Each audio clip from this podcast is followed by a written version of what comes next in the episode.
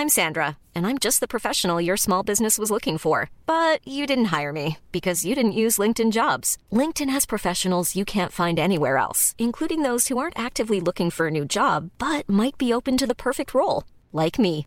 In a given month, over 70% of LinkedIn users don't visit other leading job sites. So if you're not looking on LinkedIn, you'll miss out on great candidates like Sandra. Start hiring professionals like a professional. Post your free job on linkedin.com/people today.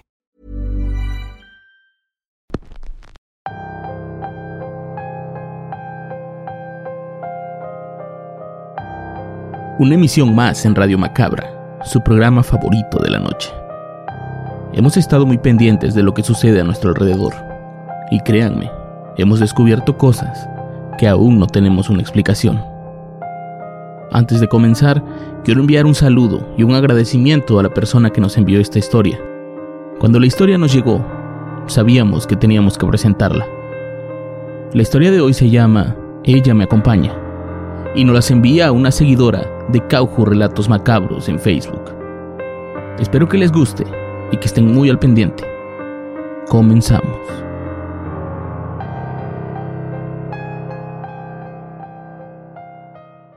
Esta historia me sucedió cuando yo estudiaba en el puerto de Veracruz.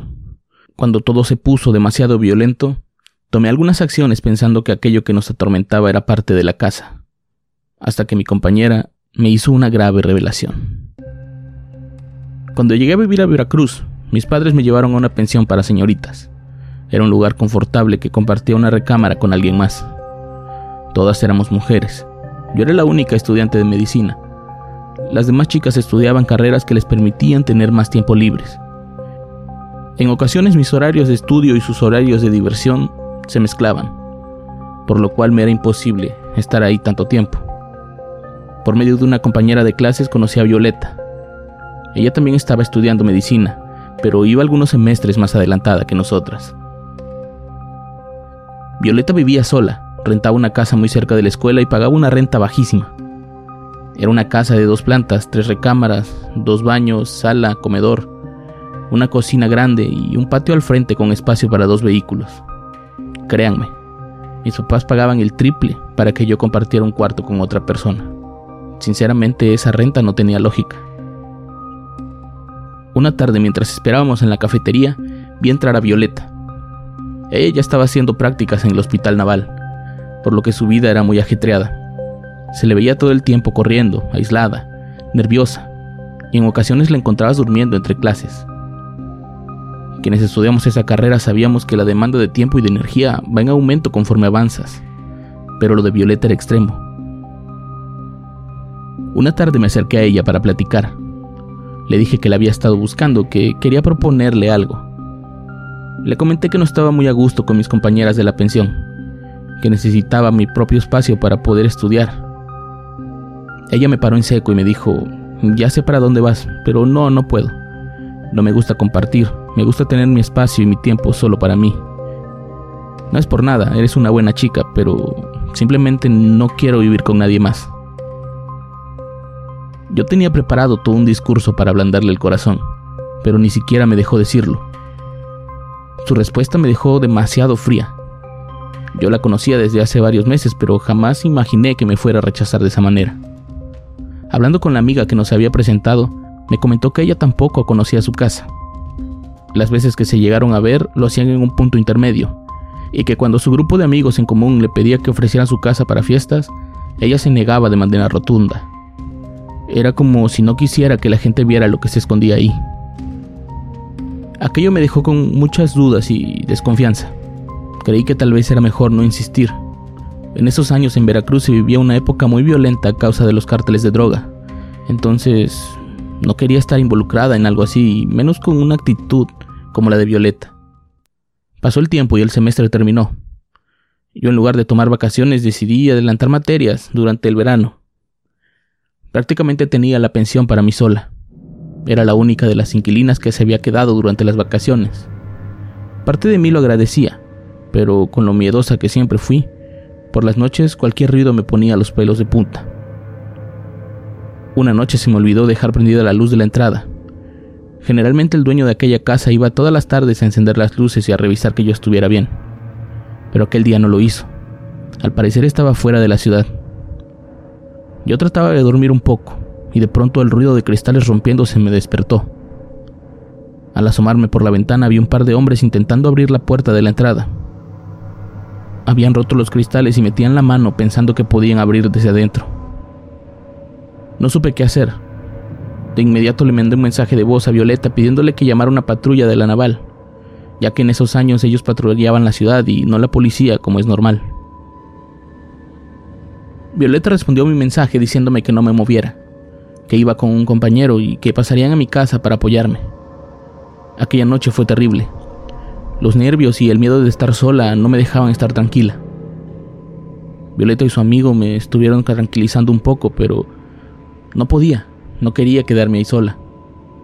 Esa fue la primera vez que ella me ofreció ir a su casa. A pesar de estar acompañada, no me sentía bien. No podía dormir, el miedo y los nervios me tenían sumamente alterada. Violeta me dio un té para relajarme y me dijo que si podía dormir esa noche completa, entonces tal vez podría irme a vivir con ella. Sus palabras me tranquilizaron un poco. Toda la noche me la pasé dando vueltas en la cama. Cerraba los ojos, pero no lograba conciliar el sueño. Violeta también se la pasó despierta toda la noche. La escuchaba caminando por el pasillo, moviendo las sillas del comedor. Subía y bajaba por las escaleras. Ahora entendía por qué siempre tenía esas enormes ojeras. Al día siguiente Violeta me despertó muy temprano. Me dijo que tenía que salir a comprar algunas cosas y que si quería quedarme, podía hacerlo, pero en cualquiera de los casos no usar el baño de arriba, que de preferencia me bañara abajo. Yo no me quise quedar, me sentía muy incómoda, algo me daba la sensación de que tenía que irme con ella. Saliendo le pregunté si la oferta de vivir con ella seguía en pie. Ella se incomodó un poco y me dijo, hablamos en la noche, yo paso a buscarte a tu casa. Esa noche Violeta me dio excusas. Me dijo que una de las razones por la que no le gusta compartir aquella casa era porque generalmente todos le quedaban mal. Todos se iban sin pagar su parte de la renta o terminaban haciendo destrozos en aquella casa, que por eso prefería vivir sola. Yo le dije que conmigo no tendría ese problema, que yo estaría dispuesta incluso a pagarle algunos meses por adelantado. Ella sabía que mi preocupación principal era el dinero, así que se apiadó de mí y me aceptó. Eso sí te aviso, si llegas a escuchar cosas extrañas no te espantes. Es una casa vieja, los ruidos pasarán. Fueron sus palabras para sellar el trato de una vez por todas. Para cuando inició el siguiente semestre, yo ya estaba instalada en esa casa con Violeta. Ella solo iba a ir por algunas clases a la escuela y el resto del tiempo lo pasaba en el hospital y en la casa. Nos veíamos pocas horas al día y en ocasiones solo nos saludábamos al llegar o al salir de la casa.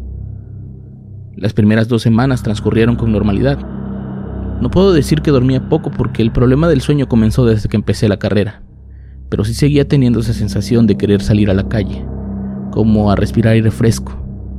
Esa sensación de claustrofobia. Mi madre decía que era ansiedad, que tenía que buscar formas de estar más relajada o de plano comenzar a medicarme, pero yo me resistía. Una noche mientras esperaba que sonara la tetera, escuché un ruido proveniente de la planta alta. Yo estaba sola. Violeta estaba en el turno de la noche y no regresaba hasta el día siguiente. Asustada y aún con el trauma de la vez en que se quisieron meter a la pensión, me armé con un cuchillo de la cocina y me quedé esperando a ver si alguien bajaba. Pero no pasó nada. Pensé que podía ser el gato de la vecina que constantemente entraba a la casa a husmear en la basura. Decidí preparar mi té y regresar a la habitación. Mientras subía las escaleras con la mirada puesta en la taza de té, vi lo que parecían un par de pies descalzos al final de la escalera. Unos pies horribles, delgados y llenos de venas, con unas largas y gruesas y totalmente sucias uñas. Al verlos, me quedé parada en mi lugar sin levantar la mirada. Dejé de agitar la cuchara con la que movía el té. Al quedarme en silencio, pude escuchar una respiración diferente a la mía. Dios mío, que esto sea solo un sueño, repetía una y otra vez en mi cabeza. Cerré los ojos para ponerme a rezar, y cuando los abrí, ya no había nada. Esa fue la primera vez que vi algo raro y aterrador en esa casa. Las siguientes noches comencé a poner más atención a los ruidos. Una noche había estado tomando tanta agua para mantenerme despierta que corrí al baño. No me iba a dar tiempo de llegar al baño de abajo, así que fui al que tenía prohibido entrar. Mientras me lavaba las manos escuché una respiración muy cerca de mi nuca, tan cerca que casi pude sentir su respiración en mi cuello Levanté la cara hacia el espejo y detrás de mí vi a una mujer parada que me observaba fijamente. No supe qué hacer y comencé a gritar desesperada. Me agaché en la esquina cubriéndome con las manos, pero una vez más, al abrir los ojos, estaba completamente sola en ese frío baño. Esa noche no dormí ahí. Le hablé a una amiga para contarle y me quedé a dormir en su casa. Ella me decía que posiblemente era solo mi imaginación, que habíamos estado muy saturadas de tareas y que el cansancio ya estaba pasando factura en mi cuerpo. Pero yo sabía que era algo más. La sensación de angustia que sentía cuando estaba dentro de la casa se acrecentaba cada día que pasaba ahí. Ese día llegué antes de que Violeta se fuera. Le conté rápido lo que me había sucedido y la actitud de ella fue como de resignación.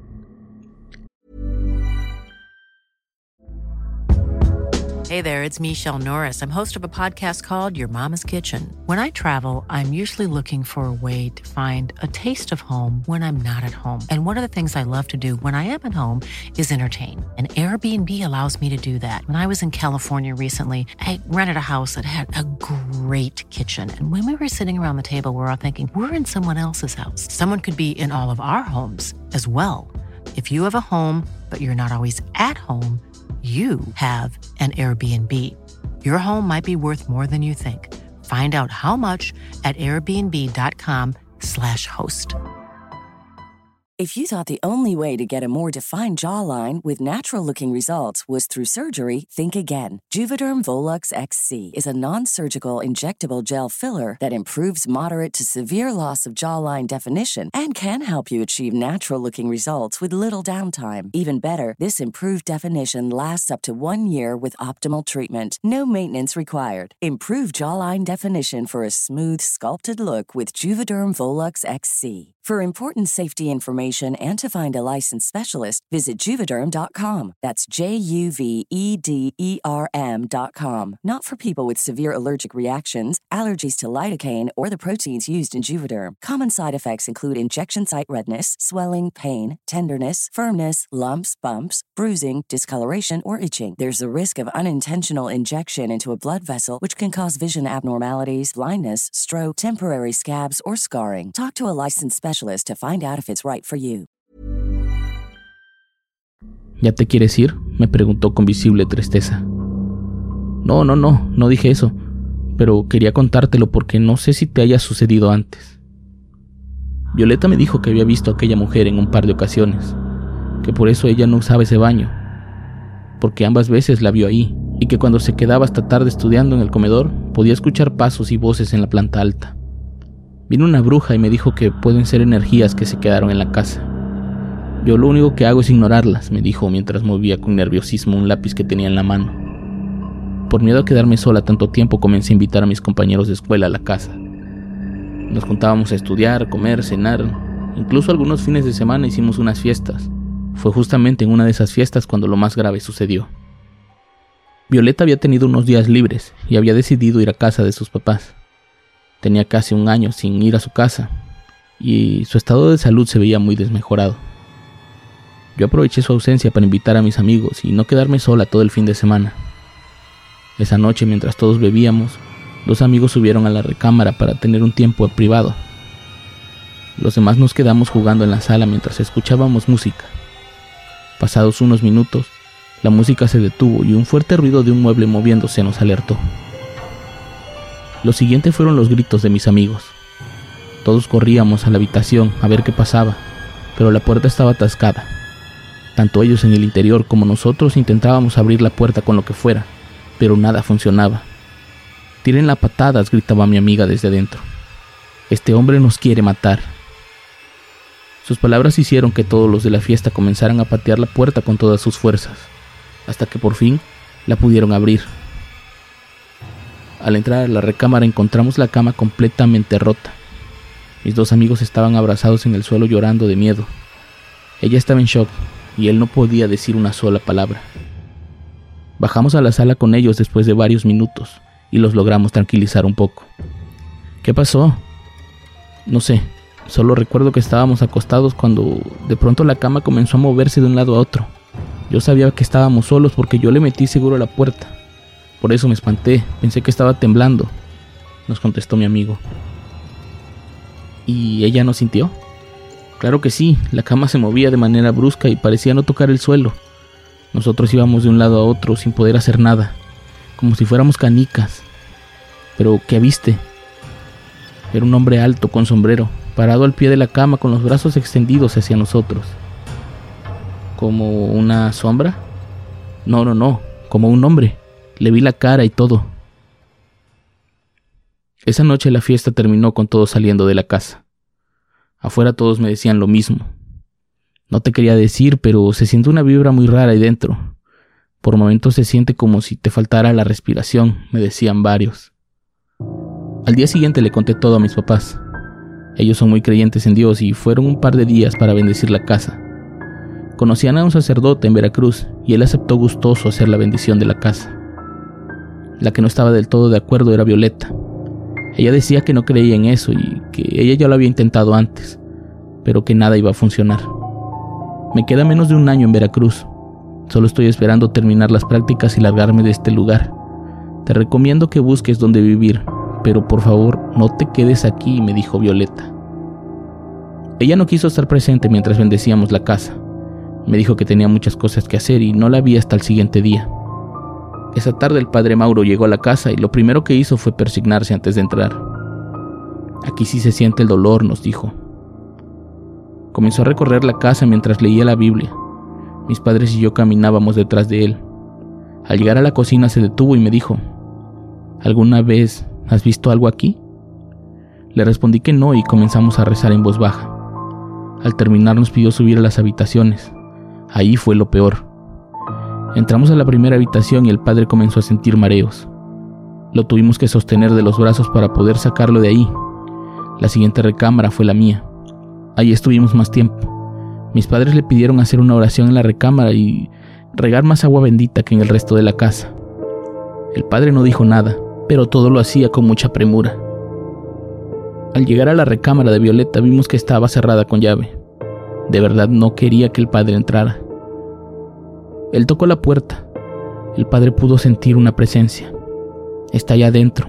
La puedo sentir. Su angustia traspasa la puerta y se aferra a mi rosario. Nos dijo mientras levantaba la mano con la que sostenía un rosario de madera. El rosario no paraba de moverse en forma pendular frente a nuestros ojos. Eso nos asustó mucho. El siguiente paso era ir al baño. Ahí el padre tuvo una visión muy extraña que lo hizo llorar. Rezó por todas las almas atormentadas del lugar y nos pidió salir de la casa para platicar. Aquí ocurrió algo terrible, nos dijo. Hay al menos cuatro almas diferentes, pero la más extraña es la de la recámara de tu amiga. Esa es diferente a las otras tres. No sufrió lo mismo, pero se siente su dolor. Habla con tu amiga y pídele que te diga la verdad. Algo pasa en la casa, pero también algo pasa con ella. Esa casa no puede ser bendecida, no importa cuánta agua bendita yo eche. Mis papás se quedaron a dormir conmigo esa noche y pudieron experimentar los ruidos. No quisimos salir de la recámara, pero abajo se escuchaba como si rompían platos y cristales. También se escuchaba como los muebles se movían de un lado a otro arrastrándose, cosa que ya me había pasado antes, pero para ellos era la primera vez. Al día siguiente esperamos a Violeta para hablar con ella. Nos sentamos en el comedor y mis papás comenzaron a contarle todo lo que había pasado con el padre Mauro. Ella no parecía sorprendida, al contrario se veía muy apenada. Tienes que decirnos si sabes algo de lo que pasa aquí, porque es mi hija la que corre peligro, le dijo mi mamá al ver a Violeta. Todos nos quedamos en silencio y de repente ella contestó, Yo nunca quise que Mari se viniera a vivir aquí. Es muy buena amiga y no quería que pasara por lo que yo paso casi todas las noches pero fue ella la que insistió. Hay algo que no le dije cuando me preguntó, pero la mujer que se aparece en el baño no es parte de la casa. Ella me acompaña a todos lados a donde voy. Ella se pegó a mí hace casi ocho años y desde ese tiempo no puedo deshacerme de ella. Cuando yo iba en la secundaria tenía un grupo de amigos con los que queríamos jugar a la Ouija. Esa noche en una fiesta alguien consiguió una y lo hicimos. Algo hicimos mal, no terminamos el juego o, como sea que se llame. Éramos seis personas. Hoy en día dos de ellos ya no están con nosotros. Nunca dijeron nada, pero estoy seguro de que a ellos se les pegaron otras entidades como esta mujer a mí. Recurrimos a brujas, a padres, a mediums, y nadie sabe cómo puedo deshacerme de ella. Mis otros amigos sufren de lo mismo y no encuentran tampoco una solución. Cuando llegué a esta casa las cosas cambiaron un poco. La mujer que me acompañaba para torturarme mentalmente por las noches pasó a convertirse en una especie de protección. Esta casa está llena de espíritus de gente que murió aquí. Esta casa se renta tan barata porque hace cinco años fue donde encontraron a varias personas secuestradas y restos de personas muertas, principalmente mujeres que no soportaban las torturas y que se quedaron aquí. Esos espíritus no se meten conmigo porque el ente que me acompaña los aleja, pero en el caso de los visitantes, ellos siempre ven gente que yo no puedo ver y escuchan cosas que yo no escucho. Lo de los muebles pasa casi todas las noches. Los vecinos escuchan el escándalo, pero ya nadie dice nada. Perdón por no ser honesta, pero tal vez solo necesitaba a alguien que pasara por esto para que me entendieran. Me queda poco tiempo en Veracruz y una vez me vaya de aquí, regresaré a lo mismo de antes, a convivir únicamente con esa mujer horrible que me acompaña por la vida. No tienes que quedarte, te lo dije la vez pasada. Vete, a mí me falta muy poco. La historia de Violeta era tan triste como macabra. El hecho de darme cuenta de que estaba viviendo en un lugar como ese hizo que mis padres tomaran la decisión de sacarme de ahí en ese momento. Esa misma noche regresé a la pensión. Ni mi familia ni yo le guardábamos rencor a Violeta, pero tampoco me quedaban ganas de buscarla. Me sentí engañada, a pesar de que no me pasó nada grave. La última vez que hablé con ella fue por internet. Intercambiamos unas palabras y solo me alcanzó a decir que vivía en Mazatlán. Estaba trabajando en un hospital naval de ese lugar y que esperaba verme pronto. Yo le contesté lo mismo. Hace unos meses me enteré de la muerte de Violeta por una amiga en común. Fue víctima de fuego cruzado en una balacera en la ciudad de Mazatlán, Sinaloa. Venía saliendo de la iglesia con su ropa del trabajo. Al parecer, al final de su vida decidió acercarse a Dios en busca de paz. Paz que lamentablemente no pudo encontrar nunca.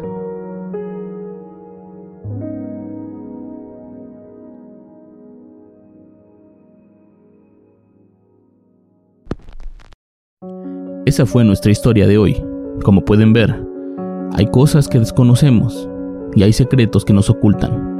La próxima vez que nos escuchemos, habrá comenzado un nuevo mes y con él nuevas historias. Solo aquí, en Radio Macabra, éxitos que te matarán de miedo. Buenas noches.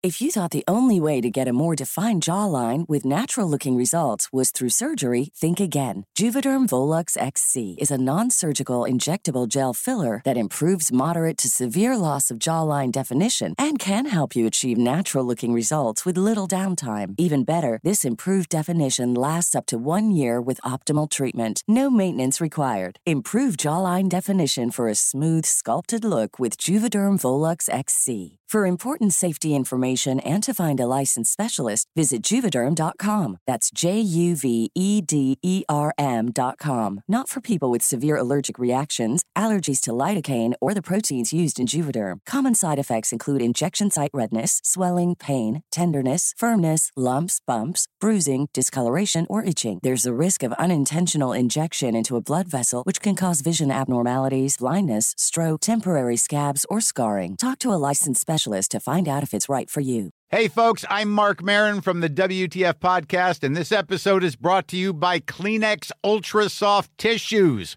your ally to help tackle your allergy symptoms this season. I love the change of seasons, but nobody loves pollen and all those other things floating in the air that make you sneeze during this nice weather. Kleenex Ultra Soft Tissues are hypoallergenic and allergist approved, so fight back against watery eyes and runny noses without worrying about irritating your skin. For this allergy season, grab Kleenex and face allergies head on.